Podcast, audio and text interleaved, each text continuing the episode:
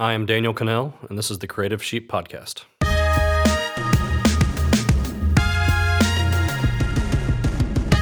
Hello and welcome, ladies and gentlemen, to the Creative Sheep Podcast, the podcast where we talk to people who are good at what they do to inspire leaders to get better. My name's Jared Hogue, and I'm joined with my good friend, the one and only Roman Johnson. That was a beautiful introduction, Jared. Thank you. Absolutely. Uh, it's it's an exciting time here in Tulsa, Oklahoma. Yeah, it's because there is there is snow gently falling outside of our window. I know I've lied about that a couple times. like over Christmas, I said there was, Yeah. uh, but there actually is today. yeah. We were hoping for snow uh, when we recorded it, so it wasn't that you were like outright lying. It was a little bit. But but there's actually snow on the ground out there right now. It's very exciting. Winter wonderland, one might say. Yeah, I, I love snow more than just about anything. Uh, I would like to go sledding right now, actually. Put on some put on some nice uh, coveralls. Yeah, some coveralls, some snow boots, Some snow bibs. and who wears snow bibs? I used to when I was little. Go That play is play outside in the snow bibs. Awesome. Folks, as you know, this podcast is brought to you by creativesheep.org, the place you can go to find all of your church media needs. We license premium media for the church, so go check it out at creativesheep.org. Also, with this podcast, if you would jump on over to Stitcher, iTunes, or wherever you listen to your podcast and hit the old subscribe button. That's right. When you hit that button, you're going to make sure and not miss an episode. You're going to get all of the uh, leadership material you can handle. You better believe it. This is episode number 22 uh, of the Creative Sheep podcast. So there are 21 prior episodes for you to go back in the archive and check out. We've had some amazing guests on the show. Uh, feel free to check those out. And also, if you wouldn't mind, leave us a review. If you're liking what you're hearing, uh, liking what's coming through your eardrums, go ahead and leave us a review on iTunes. We would sure appreciate it. And folks, let's get on with the rest of the show here uh, with today's shameless plug. Shameless, thug, shame, shameless, shameless, thug, shameless, thug, shame, shameless, thug. Ladies and gentlemen, love is in the air. That's right. I, I think I see outside the window here Cupid, a little tiny baby Cupid, just floating, his, just fluttering his little wings. He's got to be one of the creepiest mascots for a holiday. Well, isn't he from like the Renaissance? I don't know, but he's just a naked baby that's floating around shooting arrows at people. So bizarre. Yeah, that's weird. I don't know where that came from. Anyhow, uh, today's shameless plug uh, go to creativesheep.org. We have your Valentine's Day needs taken care of for your church. Uh, we've got a beautiful Love Interactive Countdown, a great way to lead into your service. And guess what, folks? Just for you, just because we love you, it's 37% off. Wow, 37% off. 37% off. Where else where else can you get something for 37% off? Probably nowhere, actually. but uh, we have all of our Valentine's Day collection, actually, 37% off. So stop on by creativesheep.org and pick up your Valentine's Day videos at 37% off. And that's today's shameless plug. Ba ba ba ba da ba. Zing! Shameless, thug, shame, shameless, thug. Folks, today we've got a great interview for you. Uh, a friend of mine, actually, Daniel Connell, uh, used to work uh, at Church on the Move here in Tulsa, Oklahoma, as the lighting director. Um, uh, previously, I believe it was episode 19 or uh, 20. I'm not. I think it was episode 19. Andrew Stone was on the show, and Daniel worked very closely with Andrew. And uh, Daniel is just a freak at what he does. He falls into that same category with Andrew Stone as a freak, a beast, just a, a machine of an individual. Um, Daniel's had the the privilege of traveling the globe, uh, which he'll get into uh, in the interview, doing some amazing, amazing things. Uh, was on staff at Church on the Move for quite a while. Has done some work for Church of the Highlands, uh, Women of Faith. He actually uh, helped produce the Willow Creek 40th anniversary event in Chicago. Um, a pretty impressive event that he helped pull off, um, and just is now actually a freelancer traveling around helping churches get better at their lighting design. And the things that he has to say, it's not super technical. We're talking a lot of leadership stuff here. This is, after all, the Creative Sheep podcast, and uh, he he just has some amazing to th- things to say about the role uh, of a lighting designer um, and how uh, less is more, and that he views himself actually as a communicator. Even though he may never set foot on stage and deliver God's word, he views himself as a communicator and part of what's going on. And so he's got some amazing things to say, and I can't wait to, to get to today's interview with Daniel Connell. Well, Daniel, thanks for joining us on the show today. Thank you. Absolutely, man. Well, um, I guess before we jump in here, for somebody that's listening that maybe hasn't heard the name Daniel Connell before, uh, just give us a little backstory. You you just said right before the interview you started in lighting um, when you were in sixth grade. I did. I uh, you know grew up in a neighborhood that didn't have the, best schools, and uh, my sister was an amazing artist. My parents had found an art school for her to go to that was a magnet school in our town, still a public school, but a magnet school, and that got her into a, a better school. Luckily, siblings could also tag along and go. So the next year, I got to go to this art school. The problem was I wasn't artistic uh, at all. Um, so I think I was fifth grade. By sixth grade, you're required to participate somehow. So the first half of my uh, sixth grade year, they uh, they had me try everything. I danced. I tried to sing. I tried to play an instrument. I tried to draw. I can't do any of that stuff. So when the school play comes around, which that year was Cinderella, you are required to participate. So I actually remember the the theater director looking at me and, and literally apologizing and going, Daniel, I'm sorry. We don't have anything else for you to do. You're going to go run the lights for the show. And I thought, oh, okay, well, yeah, that sounds neat. And yeah, that was sixth grade, and uh, absolutely took to it, loved it. In fact, that school uh, gifted they, they they tore down the theater last year. They gifted the old lighting console to me. Uh, No kidding. Yeah, so I've got that set in my office now. But yeah, and that just kind of uh, it took off from there. Did that through middle school. Um, ended up in another magnet school uh, for high school because uh, of, of doing lighting. And uh, we were lucky enough to have a, a lighting company there in Huntsville where I grew up. Uh, started working for them, sweeping their floors and uh, emptying trash cans when I was 15. Uh, by you know 16 was doing rentals and starting to do small local shows. By 17 was doing regional shows with them during the summer in between classes. Uh, did a, a couple tours for them uh, during the summer right after high school, and went freelance and did that for 10 years.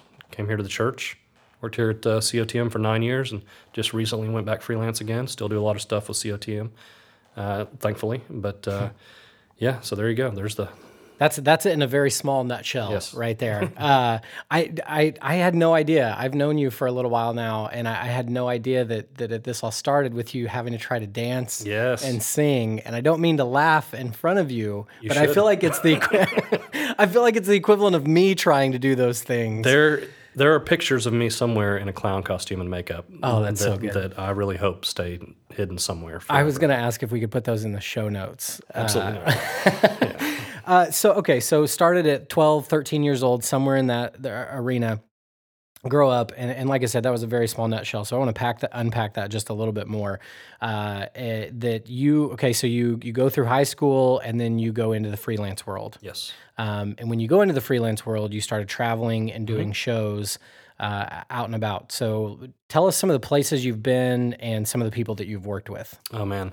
Um, being from the Nashville area, you're, you're either going to work with country music or Christian music. Um, I, I opted for Christian music. Um, Was that a preference? that was a preference, not for the music itself, but for the people. Uh, Gotcha. yeah, yeah. I, uh, you know, did did a few country things here and there. Did some uh, Hank Williams Jr. not as a designer, just as a technician. No kidding. Yeah, and Lynyrd Skynyrd, same thing. Wow. A few things like that, but uh, was lucky enough to to end up around a lot of the the Christian market people. Um, and so, uh, you know, acts I did were um, Michael W. Smith, Steven Curtis Chapman, uh, Point of Grace, Jaci Velasquez, Third Day, um, Switchfoot, which uh, well, they were actually more out of the LA market. That was just kind of a lucky happenstance. I ended up doing stuff with them, but a lot of those type of, of acts. I like that you say it's a lucky happenstance. That, happenstance. like when you were working with them, it was what the height of their career, and you're. oh, I just, I mean, I just happened to, fall into a relationship with these guys. Well, yeah, you know, they, they, dared me to move out there, but boom, but uh, sorry, bad, bad, bad song pun. Uh, um, no, uh, in, in that business, it really is all about who you know. Sure. And uh, that's how you get your next job is, is a connection from the previous one. And uh, oddly enough, they share business management with Third Day. Oh, so wow. I just finished up doing stuff with Third Day, and the business manager for Switchfoot said, "Hey, we need a lighting guy." So ended up on that. But um, did a lot of uh, U.S. tour stuff. Did a little bit of little bit of stuff through Europe. Um, didn't do a lot of of, of international, but uh, pretty much have been uh, everywhere in the U.S. three or four times. Um, yeah, did that for about ten years, and uh, was was sick of that just because that can that can wear on you Oh, a, sure. a lot. And uh, Andrew Stone, who who you know, and probably a lot of the audience does. Uh, he- Yeah, he's actually on the show. he and I had worked together on Third Day for four or five years, Hmm. and uh, I got a call from him one point. I was actually out with with Switchfoot at the time. He said, "Hey man, I, I don't know if you've, you've heard, but I'm, I've been working this church in Tulsa for the past year and a half or two years." And and I had heard that, and uh, I said, "Yeah, yeah, I know." And if you know Stone, and I did, knew him real well. Had, like I said, I worked with him real close for four or five years. Uh, you know, if he's ended up at a church somewhere, it must be a pretty awesome church. And because you know, we had kind of heard that through the grapevine, and uh, and and it, it kind of struck me as, as odd first. But he said, "We uh, when he called me, he said we need someone to design a Christmas show for us. Would you be interested in coming out?" I thought, yeah, if nothing else, I wanted to see what this place is that was able to get him to get off the road and, and get a full time job. Uh, so yeah, came out, designed uh, a Christmas show. Uh, I think that was 06, designed 2006. Oh, wow. Uh, yeah Wow. for uh, for COTM, and then um, they asked me to design some children's conferences. Right after that, that they were still doing, and somewhere in all that, uh, Whit just passing the hallway happened to go, "Hey man, you ought to just come out here and work." And I thought, hmm, that actually sounds like a good idea. So yeah, I think that was spring of 06. Uh, Wow. Came on full time at, at, at Church on the Move and worked there until uh, full time until spring 2015. So you're okay. So here for nine years. Um, so you, man, you you traveled the world. You try you, for all intents and purposes. You did travel the world. I mean, even I, so Europe, Europe. You said you were all over the U.S. You traveled like crazy, um, and then this opportunity comes along. Uh, you come to church on the move. You worked here for nine years. You said you're back out doing some freelance stuff now, um, just like we were talking about right before the podcast, uh, before this interview started. Um, now you're back out and just wrapped up uh, a couple of things we were talking about, like Willow Creek's 40th anniversary. Yeah, they brought me in to do the production design for that. So, uh, you know, Willow Creek, awesome, awesome church, big church. They wanted to have their 40th anniversary in, in a venue that would allow them to get all of their people uh, in, in, under one roof at one time. Yeah. And that's you know that type of thing is becoming much more popular as, as churches are getting spread out into multiple venues. Once or twice a year, they want to bring in everyone uh, in one venue. So we did. Uh, they were going to do it at the United Center in Chicago, which where the Bulls play. Um, and you know, you know, they have a wonderful production staff there, um, very, very capable. But uh, their main focus is, is weekend church every week. So to pull off an event like this, they brought in a few outsiders, me being one of them, to, to help. So I did the production design for it. Um, that was that was about a week ago.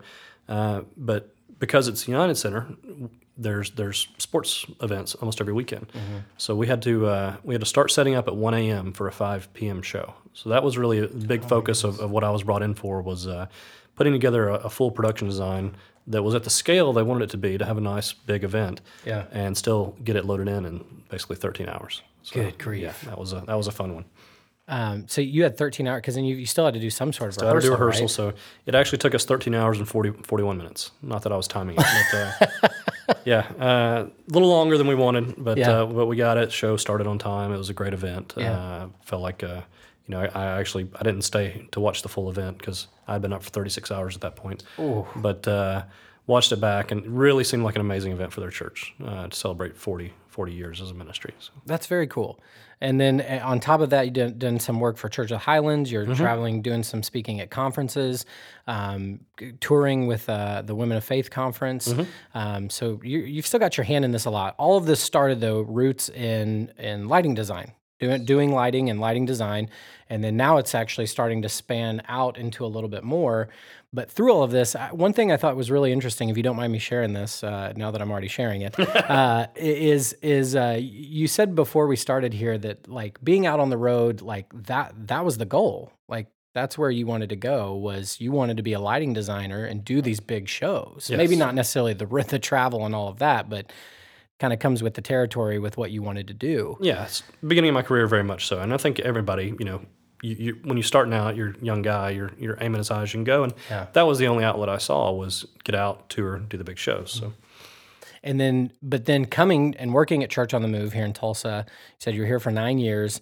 And now that you're gone, you've realized, and not, not that you've realized, you probably realized it while you're here, is that you really developed a love for the local church. Absolutely, um, you know, I, I thought that by coming here to to COTM, uh, I was giving up a lot of opportunity. Uh, even kind of saw it as a career-ending move, but for, on a personal level, knew it was exactly where I needed to be. Um, uh, there, you know, COTM just production-wise at that point was not at all nowhere even close to what it is now, and there was no promise that it was going to be. There was no discussion that it was going to be. There wasn't a plan. I don't think that it was going to be, um, but it just it developed. Um, so I got to you know from a personal standpoint, got to be around an amazing church, amazing group of people. but then still got to develop my passion that I love so much, probably to a much greater extent, extent than I ever would have if I'd just stayed out in the freelance world because it's just a different thing where, you know, out there you're, you're going from event to event to event. Here, you're doing, in, in some essence, the same event all year long and, and in the same place. So you're getting to perfect it and hone it and hone your team and work with the same people. Um, but getting to experience that, and experience how I could take my passion and use that to help communicate the, the gospel to people that you know changes lives. It's not just an, an entertainment, you know, entertaining hour and a half they come watch, but actually impacts people, changes lives, changes families. Uh, that was huge. Yeah, um, you know, made it where even now going back out freelance, I very much want to hold on to to that part of it and still get to do that part of it. Man, that's really cool. Uh, so, just so some some folks that are listening out there can really kind of get some of the heart behind who you are and what you're about with the the skill and trade that you have. Um, one thing I love that you say is I think I read this in a blog and then we were just talking about it just a little bit was that you don't view what you do as like, man, I want to go put on the coolest light show every single weekend at church. Like that's not your objective we talk a little bit about kind of what how you view your craft? Sure. Um, you know, our job as lighting designers, production designers, even sound engineers, video directors, whoever, is to help communicate whatever messages is coming from stage. Um, a, a, lot of times, I think when people look at production in the church, they see uh, a band on stage, and so they immediately begin thinking concert. And a lot of times, what concert is is more about you know making the people on stage look big. To me, what we do is actually a lot more like theater. Um, the you know you think about think about a play. Um, you know, lighting designer, production designer is going to come along and read the script, and the script says, "Okay, it's daytime." Um, you know, the, the person is walking along outside and they walk inside. So there's a description of what's going on. Our job then is not to make the lighting look as cool as it possibly can. Our design is our, our, our job at that point is to take whatever that storyline is coming from the stage and, and, add to it as much as we can, support it visually. Mm. It's the same thing in the church. Um, our worship leaders are going to get on stage and they're going to be trying to, uh, you know, communicate with the audience, evoke an emotion with the audience, bring them into something, tell them a story through a drama or whatever. You know, our, our pastors are going to be trying to, uh, you know, communicate their their message, or they may be introducing uh, props or or dramas or whatever our job is to support that in such a way that that you know we, we add to it visually, not that we just make it cool looking. Yeah. So you view it more. I love one thing you said. It's not about the the flash and trash. It's it's that you're you're just here to help communicate mm-hmm. and, and enhance what's going on not distract or take away from. Absolutely. Man, I love that so much. Um, one blog I did read, um, you've got a couple of blogs out on Seeds. I do. Uh, seeds.churchonthemove.com if you want to go check it out. Um, one of them was called Less is More. And this is a this is a quote I've heard for a while, but I want you to talk for just a second about why this is ring true with you. Uh, and I, I, can't even pronounce this guy's name, so I'm not even going to try. Neither can I. Um, but he said he said this: a designer knows that he's achieved perfection not when there's nothing left to add, but when there's nothing left to take away. Yeah, uh, Whit, uh, Whit George here at Church of the Move uh, has used that quote several times, and I actually had to, to Google it to find out who the original person was. so we'll just attribute it to Whit. Um, that is, is, a, is a quote that is just true to all aspects of design. Mm-hmm. Um, and I think sometimes when we, as lighting designers, we feel like our, our job is accomplished by, by doing. Mm-hmm. So from a lighting standpoint, we want to write another cue, we want to add another light, we mm-hmm. want to see things wiggle a little bit more, we want to change the colors one more time. But what we're doing lo- loses impact at that point. This is uh, one of the, the best examples of this um, that I've seen is actually in graphic design more mm. than line design. Um, there's a great movie called Art and Copy, which if people are listening and haven't seen it, I highly suggest go watch Art and Copy. Um, but it has to do with advertising, and of course, you know, av- a part of advertising, uh, a huge part of, of advertising is graphic design. Mm. And uh, there's one point in it where they're talking about the original Volkswagen ads, which after World War II, Volkswagen wanted to sell these these Beetles, uh, Volkswagen Beetles, to, to the U.S. public, and uh, stuff from Germany wasn't real popular after World War II, so they brought in these good advertising companies. And in the movie, it shows these ads, and it'll you know it'll be a big white page with a picture of a, a little picture of a Be- Volkswagen Beetle, and then just the text "Think small," and that's it. And then if you look down at the bottom of the page, there's actually several more paragraphs of copy in, in tiny, tiny font I can't tell you at all what that copy says down at the bottom. I've never gone and read it. That's just a bunch of that totally misses me. But that little picture of the beetle and the the, the text "Think Small," that sticks with me because it's simple and it's on a big white page and it's impactful. And if they had put a bunch of other stuff in there, if they had made that copy at the bottom bigger to where it filled up more of the page, that the picture of the beetle and the think small text would have totally lost their impact with me. Less is more. Um, that applies to any aspect of design, including lighting. Um, if I can, uh, if I can boil it down to just one cue, but that one cue supports what's coming from the stage perfectly, and I'm not cluttering it up with more chases and more effects. That one cue is going to be more impactful. You know, when we started Seeds out last year, if, if anyone saw it, um, with the song "Sinking Deep," Oh my gosh, it was and literally, I could have done a lot of cool things lighting wise, and I would have ruined that moment if I had. We literally left the work lights on. I had some lights going a little bit behind the band, and then stepped away. Um, so there's quite often times when I will program out a song, and I think it looks cool, and I step away from the console and I come back to it, and I play the music again, and I run those cues, and I'm just going, I've done too much. I've do I've done things that that don't need to be there. So I'll start stripping that away until all that is left is the bare minimum that I can leave in and, and feel like I'm supporting what's going on correctly. That's when I, I make the biggest visual impact. Is when I get it to that point, and I think that's a lot of what that quote says. Yeah, I love it be, because I've heard so many people in different fields talk about this. Gary Hornstein, for example, um, just an incredible videographer and motion graphic designer. Uh, in fact, worked with you, Daniel, for for many years. he's amazing. Who has also since moved on from Church on the Move and is out helping plan a church in Denver, Colorado, right now. Uh, but he talked about this. I remember hearing him talk about this years and years ago. Of get everything down to the irreducible minimum and let, let's cut away all the clutter, all the fat. That We're not trying to make this the and, and jam pack this. And Andy Stanley talks about it when it comes to communicating.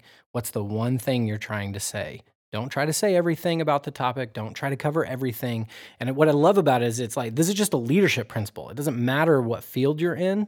Like just do this. Like just reduce it down to the absolute minimum of what it is.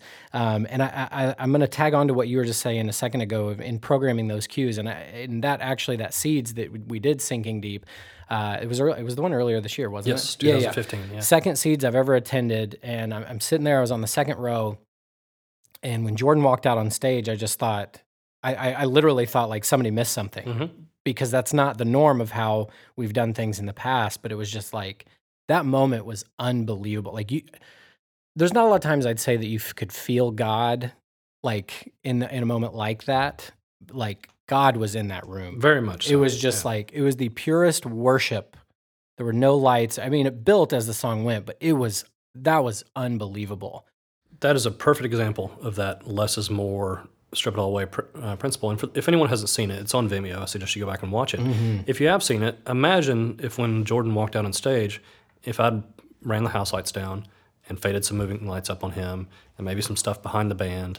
And then, you know, th- as this that first build the song did, you know, when it was still just him, but maybe the piano comes in. What if I'd started adding more of it on top of that? It would have lost so much impact.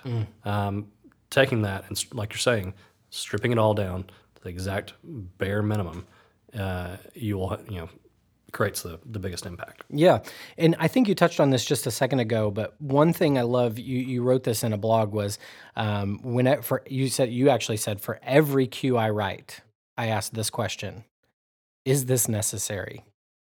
Uh, and and I I think that's the perfect question to frame this to get you to the less is more. And are there ever times where you ask that question and you can't get a definitive answer? All the time. yeah, no, very, very commonly because um, you know, is it necessary? Well, what's necessary? Sure. Is it necessary to have moving lights in a church at all? Getting super philosophical. Is it necessary here. to have air conditioning? You know, Yeah. that, that's where you've you've got to understand why you're doing what you're doing in the first place, Mm-hmm. and that's where I think it goes back to what we first started talking about. Of, um, you know, we are we are using production to help our our worship leaders and our pastors communicate the gospel. So with that as a backdrop, um, you know, there are some some style things. You know, you need to understand what the style of your of your church is, uh, and you need to be so- supporting that. And um, am I right every time? No. There's times I've gone back and looked at an event and post and gone, you know what, I could have done without that, and that's just part of the learning process. Um, but uh, yeah, it's um, you know sometimes we do upbeat songs that usually that's a, a first song of a set, mm-hmm. and you're trying to get everyone kind of engaged with the worship and and energized a little bit. And sometimes on those, it's the hardest to go. Is this necessary? Is, it, is it necessary to, to have a bunch of LEDs chasing behind the band? No, but visually it adds to things. It, it helps create that energy. So that's where I think it's just so important to understand what you're trying to do as a not just from a lighting standpoint, but from a whole event standpoint. Yeah, and that that's interesting. And I, I'm gonna I'm gonna throw something else at you that I read that you've said here is that you see lighting. You, sorry, you tweeted this actually. It was you see lighting ruin moments as often as you see it help one. Sometimes the right thing to do is nothing. Yeah, and you know we'll, we'll bring back up that sinking deep moment from from uh, seeds again. I I think that that moment is another perfect example. But yeah, it.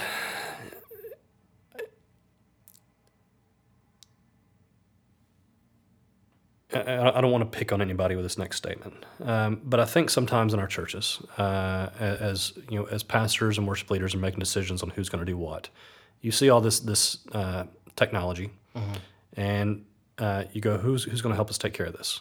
And you find that the 16, 17, 18 year old kid uh, who understands how to run the, the fancy lighting console, and you go, oh, okay, well, cool, well, you're you're running this now. Um, you've now just put a 16, 17, 18 year old kid uh, in charge of pretty much the visual, most visual portion of your service. Um, it's it's where I see those keys handed off without um, restraint, without guidance, without um, you know someone constantly looking over their shoulder and helping direct them. That I see, I think I see a lot of those mistakes made, and I was one of those 16, 17 year old, lighting designers, and at that at that age, um, I mean, I, I made it look as big and crazy as I possibly could. Luckily, I wasn't doing it in a lot of churches. you know? um, but so that that's where you know, and I'm not I'm not just picking in those kids. I've seen you know adult you know men and women behind the controls make these same mistakes, and there's been times in my career where I've made these mistakes. Um, but I, I think far too often, as as lighting people, w- like I said a minute ago, we feel like we're supposed to do something, or you know, we, we, we watched the the VMAs last night and saw this really cool thing in the Kanye West uh, segment, and we're going to try that for Sunday morning church. And there's times when that's appropriate, and there's times when it's not. And uh, I think so. uh, You know, I I would just I would say that to try and avoid those times where you, you see it ruin, uh, you need to have someone that has the whole service in mind that ultimate, ultimately has the control over what's going to happen lighting wise. Um, you know, Whit and I uh, were very always very much in tune uh, with what he he wanted, but it wasn't that way in the very beginning. It took a lot of communication between he and I for six months to a year for me to really understand the style of what he wanted. And after that, you know, we didn't have to, to communicate quite as much, but um, you know, I would say if, if you're if you're listening to this and you're you're a worship pastor and in charge of, of your production staff or a, executive pastor in charge of your production staff, don't just expect people in those positions to understand the the design side of it. Even if you don't know anything particularly about lighting, you still know how things need to feel in your service. Um, and, and stay very engaged on that side of it until you feel like you can completely trust the people at the controls to to get that feel uh, of the service the way you want it. Trust. That's uh, that's that's the key component here, which is actually the the main topic of our conversation today, and and really the kind of the, getting your heart out there behind all of this, and for our, our listeners to see that your heart really is to be here to be a, a an enhancement to what is being said from the stage, not your own communication and overpowering and taking over what's going on, but rather to just make better what's happening from the stage, whether that's through the message, through the worship, through a drama, like you said. Um, but as we all know, there there there is a, a struggle or or maybe some tension or something that kind of lives between whether it's a lighting designer, a production production manager, um, and then the, I, I always describe it as the man, uh, wh- whoever the man is, uh, the person actually calling the shots, the person. Uh, so so in in your instance, when you started here at the church, it was under Whit um, Whitney George, the executive now executive pastor, Church on the Move. At the time, he was the arts director of the church. Um, it- it- just so I'm not the one saying this, is this something you've felt? You've been in the, the industry now for quite some time. Are you ever the one always calling the shots? you're never the one calling all the shots. Yeah. I don't care how far in your career you get. Uh, if if you work in the production field, you will never be the one calling all the shots. There will always be a pastor. There will always be a worship leader. There will always be a production manager. There will always be a producer. Um, you know, it, this isn't something specific just to the church world. Uh, when I do completely non-church, non-Christian, secular events, there's still always. I like to call them the customer. There's always a customer that and that you are there to ultimately please. And learning, this is something I did not learn earlier on. And if you don't listen to anything else on this podcast, listen to this. We we get caught up as as designers and lighting people um, in the technical side of what we do. I know how to run this console. I know how to run this media server. I know how to work on these lights, and we fail sometimes to learn the basic skills of things like communication. And now, as I've, I'm pretty far into my career, and I, you know, I'm, I feel like I'm, I'm you know, I've, I've been able to accomplish a good amount. As a, a 37 year old man, the part I'm focusing on learning now is how to communicate with those customers, uh, and and just everybody that I work with in general, but especially those of communicating, you know, why, as an expert in this field, I think things should be a, a certain way. In communication, it's it's a two way street. So communicating to them why I feel things should be a certain way, then also listening to the words they're saying and not just doing exactly what they say, but trying to deduce what it is they really want and what they're saying and provide that for them. Man, that's really good. Um, so really, it just boils down to relationships. Absolutely. no matter what field you're in. That's exactly what it is. But so so with this though, uh, would you is the struggle real? the struggle is real, and the struggle will always be real. Yeah. and it gets realer. Uh, yeah, the the larger events you do, the more real it's going to be. Uh, I say that to say, you know, that I'm sure there's some people listening that uh, you know feel like. Uh, maybe their, their pastor doesn't trust them or the worship leader doesn't trust them to, to do what they need to do. And uh, all I have to say is it gets worse. no, uh, and it also gets better at the same time. It, it- you know, it, it gets it gets to be a bigger and bigger deal. And that's why I say it's it's our job. You know, you're never going to be able to control the way that that customer acts, responds, does. You can only control what you do. So, learning earlier on to listen, learning early on to communicate clearly, um, I, I think is huge in this nature in in this area. Um, Whit uh, Whit has been amazing to work for, um, you know, or, and work with. Um, he is also very, very demanding. He's, he knows what he wants until he doesn't know what he wants, and then we just need to try different things until we figure out what he wants, um, and that can be a challenge. Um, you know, at the same time, I, I've learned more from going through those processes than probably anything else I've ever done uh, in, in my life. Um, but I, I even remember a specific moment or, or event where uh, a lot of our, our style was starting to change as a church the way we did our music the way we looked on stage we just remodeled our auditorium and all these things were changing and whit came up to me and basically said and um, he didn't say it this way he said it much nicer but he didn't like what i was doing with lighting anymore and he wanted me to do something different well as we talked about, I've done lighting for so long. so a lot of my identity is, is wrapped up in it, and that includes my style. And could, we could argue over whether that's good or not. But when when he said, "I don't like the way you're doing it. It's pretty, but it's just it's not doing what I, I want to do. I want you to try this whole different style." Well, I didn't like that other style. I didn't think it was what we should be doing. I didn't agree with it. Um, and so I had a choice at that moment. I could either say, "Okay, forget you. I'm going to do what I think's right," or I could do the right thing and go, okay, well, let me see if I can figure this out. Luckily, I was smart that day. Um, that was my smart day of the week. and uh, I actually even remember going back to my office and praying that I said, God, either you need to help me figure out how to do this that He's asking, or you need to find me a different job. Um, one of the two, because I don't, you know, it's got to be. Uh, I, I didn't feel that I even knew how to get what He wanted at the time, and luckily, God answered the prayer. But it took me um, hearing what Whit was saying, having a good attitude about it, not going, oh man, I think you're wrong, or, or being, uh, you know, griping behind his back and, and deciding, oh, he's just wrong. He doesn't really know because he's not a lighting designer. He's just a, you know, he's a, he started as a graphics guy, so he doesn't know how to do lighting. I, I know what's right, so I'm going to sit over here and, and do what I think's right. No, it took getting the right attitude about it, hearing what he was saying, and it, and it wasn't an overnight process either. You know, I was still a professional lighting designer at that point, but it probably took us a year to really hone in on what, what he wanted. Um, so I've been talking so long now, I forget what started us down this road. But yes, the struggle is real. Uh, It will always be real. Yeah. And uh, you know, the all you can do from your side is is to try and and understand what it is that that, that customer is wanting and do the best to to provide it. Um, you know, if you're lucky, then you just get to work with good customers. Yeah. Um, you know, it's the it's the ones where you get the bad customers that, that are the the unfun ones. So. But with the attitude you just talked about, even in that that uh, time with Whit, is keeping that good attitude is what kept you I mean, Employed. had, I was going to say, if attitude goes south, Yeah. typically people don't keep that for very long. It'll get addressed, and then, or at least I know here it would, but with other folks, maybe it wouldn't. Uh, but the bad attitude's not going to get you anywhere. And I think the, the the the more you learn to manage the struggle, as opposed to trying to solve it by I know what's best or things like that, you're going to get more to the good customers. You're going to you're going to get more of the good customers. You're going to, um, you know, the more you deliver, um, the more credit you're going to get, the more leeway you're going to get.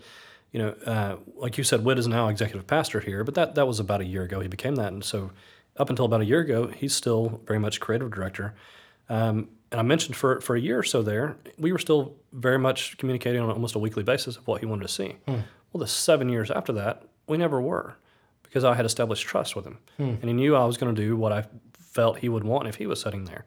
Um, that gave me a lot more leeway to you know express myself through my my art um, without being dictated to about what it needed to look like, as long as it was, within the, the the lines of what we had laid out. Um, much more you know much more satisfying.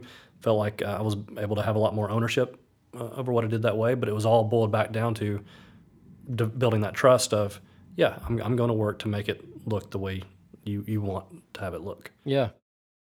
And, and with that, let's just give a little bit of context here. With when we say good customers, and not that size necessarily is what we're after here, but like so the event for Willow Creek. Um, Willow Creek is an enormous church up in Chicago. Um, how many people roughly were at the? Do you know at the United Center event? Twenty two thousand, Twenty two thousand I people believe that's right. is what you put all this together for. Um, and then even Church on the Move. Um, through your time here, I mean, we see anywhere from seven to 10,000 people on the weekend. And then the Christmas events that you described. Um, I mean, like this year, we're doing, I think it's, it's 11 shows, Uh, that sounds right. something like that. And through that time frame, it'll be somewhere in the vein of 20 to 25,000 people over the course of those 11 shows. So we're not talking about small small scale stuff here. I mean, this is these are good sized venues um, doing some pretty big things and the opportunities you've been afforded, I would say a lot have to do with what you just described and keeping that attitude of I am here to serve. And and and I love what you said though too is that it's not all just the the, I love the prayer you said that you prayed that you went back and it was either it was one or the other. God either find me a new job or Right. help me figure this out. Yes. Uh, and and he came through on helping you to figure this out. Thankfully out. so, yeah. And and you sticking around for those additional seven years, would you say that has played a big role in where you are today? The the biggest. Uh, Yeah. I can't yeah I can't say that enough. Um, not just from a opportunities it afforded me, but from what I learned. You know, um, the the smartest moves I've probably made in my life and career uh, have been trying to stay around uh, other people who are highly qualified at what they do. They may have nothing to do with lighting, but you know, uh, whether it's Andrew Stone or, or Whit or whoever, uh, you, just get to learn so much from being around other people who are who are experts uh, in their area. Uh, so yeah, absolutely, it was huge. Yeah. So with that, like you said, with Whit, you ended up you changed your attitude, and so you, actually kind of beat me to the punch here of of this being a way to earn the trust. And you said it took about a year to earn that trust, but then you were only here for two years, and then the the remaining 7 you basically had his trust. We, we did, and you know there, was- there, you know, it, it built a relationship to where um, it wasn't just oh free will and go out and do whatever we want now, uh, but it built that relationship of of um, being able to uh, check back in when appropriate. Um, made sure making sure we were staying in tune with, with what his vision was um, and and for the whole event, so that you know, we, as we've been talking through this, uh, we've kind of hit on the, the topic several times of, you know, lighting is just there to support what is going on for stage. So, but about that relationship where we were able to pop in and out, making sure we were staying in tune with that from time to time. But then, yeah, beyond that, uh, getting to really get creative and, and do what we do. Yeah. So I guess kind of to, to wrap this whole thing up here, what let's kind of take this from two different angles. So you've got you've got the the the person who's working in a craft, whether it's lighting, production, um, and those probably even go in the same boat. Uh, in that in the world, they've got a craft that they do, but there is someone above them. What advice would you give them, having now been in this industry for quite some time? You're doing some big stuff now. Um, and have been for quite some time actually. Uh, what what advice would you give to that person to say, hey, like, yeah, I know you feel like they don't get you, um, they're not listening to you, but but ultimately, like, you're here to serve them. So, like, what what advice would you give to that person? Um, deliver. If if uh, if you say, um, you know, if they say, I want you to accomplish this, and you say, okay, I can accomplish that, but in order to do that, I'm going to need X, Y, Z. Maybe that's more people. Maybe that's more money. Maybe that's more equipment. Maybe that's more time. The absolute worst thing you can ever possibly do is to ask for that and then get it and then not deliver. Um, you know that that's been a, just. I mentioned Andrew Stone a minute ago, and you know you, you did another podcast with him. That's where it's so great to work with him uh, because he he. This may sound bad coming out. He makes us deliver as a production team. But what that what that gets us, uh, as far as trust goes with leadership, whether it's Pastor George or Whit or whoever, is invaluable. Um, so number one, deliver. Number two, keep a good attitude. You know, as production people, people, um, it's very easy to uh, feel unappreciated. Um, you know, if you if you're working with someone that doesn't always come back and give you the pat on the back or the handshake or the good job, um, you might feel that that you're not valued don't get too caught up in that. Um, you know, not to get overly spiritual here, but uh, you know, man may not see, but God sees, and that's what matters. Um, you know, you'll you'll get the the pat on the back that that matters one day. Um, don't get you know too caught up in, in wanting to hear the attaboy from your pastor. Um, hopefully, he does from time to time, but um, that shouldn't be why you do what you do. Um, and then lead up. Um, our, our, our or whoever you work for doesn't know your job. And they don't need to know your job. There's going to be some times when they need to know parts of your job. If if you're asked um, to accomplish a task and you don't have, have what you need to do it, communicate to them clearly, nicely, um, respectfully why you can't do that without you know X, Y, or Z. Um, and then if they say, well, you're not still not getting that, then you still do the best job you can. But you've done your part of explaining to them of this is what it takes to do this job. And if they do give it to you, go back to, to rule number one and deliver. Because the mm-hmm. first time you don't deliver, you're losing trust. And you know, trust that doesn't exist versus trust that has been lost. Um, it's a whole lot easier to build that trust up when, when it doesn't exist in the first place. But once you've actually lost it, it can be nearly impossible uh, to get back. Because you know, if they got you those resources and you didn't, you know, you didn't take care of them, you didn't do right by them, you, you buried them in the ground somewhere and waited for the master to come back, then you're not going to get it back. So, so deliver, have a good attitude, and lead up. Yes. Oh, that's great advice. Um, and then and then let's let's flip it. And if, if you could give some advice, and there's another tweet that you you you shot out that I'm gonna I'm gonna hit here just real quick.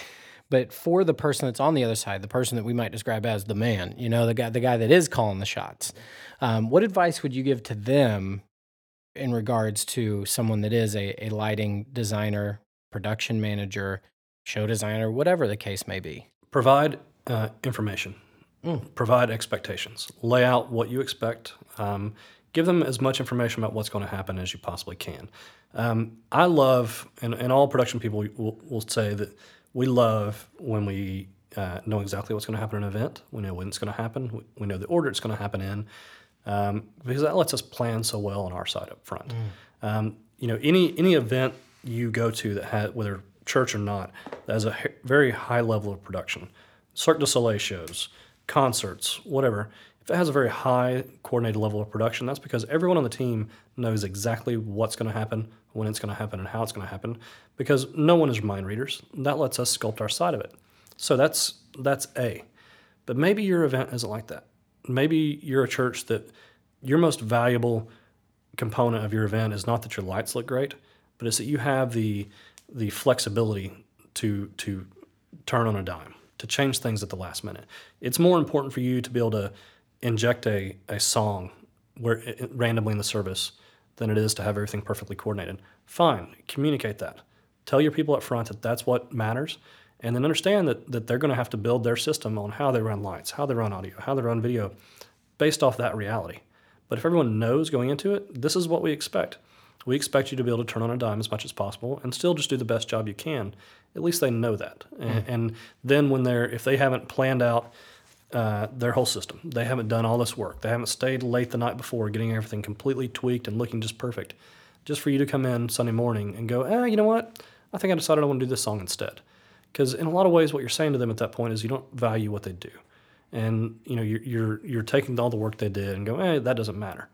Well, maybe it doesn't. Maybe it's not so important to your event that the lights are all tweaked out just nice, but communicate that up front. Let everyone know what we're doing, why we're doing it, and, and what the expectations are.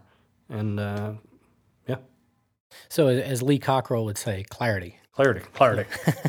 clarity is the most important thing here and i i, I love what you said there in, that uh, just just communicating up front but even at that and this is a mind shift i've had to go through is like for you as a lighting designer that's not a world that i live in i i preach i i do this kind of thing i talk um, but so for me sometimes it can be easy to think well maybe that's that's not as important but this is how you're using your gifts to serve the kingdom of God, just like I'm using my gifts to serve the kingdom of God. It's no different. And like you said at the very beginning of the podcast, you're communicating just as much as I am. Bad lighting cues can ruin any moment they can. just just as well as it can enhance or make a moment really great. Mhm.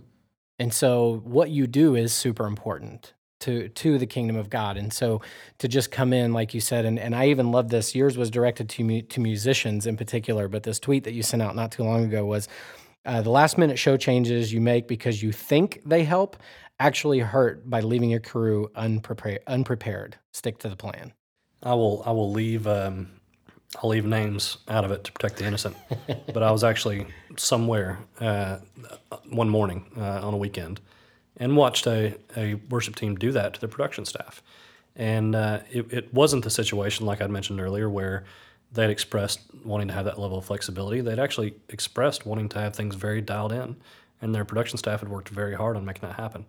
And literally last minute, the rug was pulled out from underneath them, and that was and you could see the life just drain out of the face of all the people out there in the in the booth who had worked so hard to get things ready. They felt unvalued, um, and like I said, maybe maybe being able to do that is what's important for your organization, your church. Maybe that level of flexibility, and some people call it flowing in spirit. Maybe maybe you know some people can hear from the spirit a week ahead of time in a meeting. Some of them need to be able to hear from it uh, during the service. If that's what's important, just understand the reality of what that you know requires of your production staff, and don't expect them to be able to do both.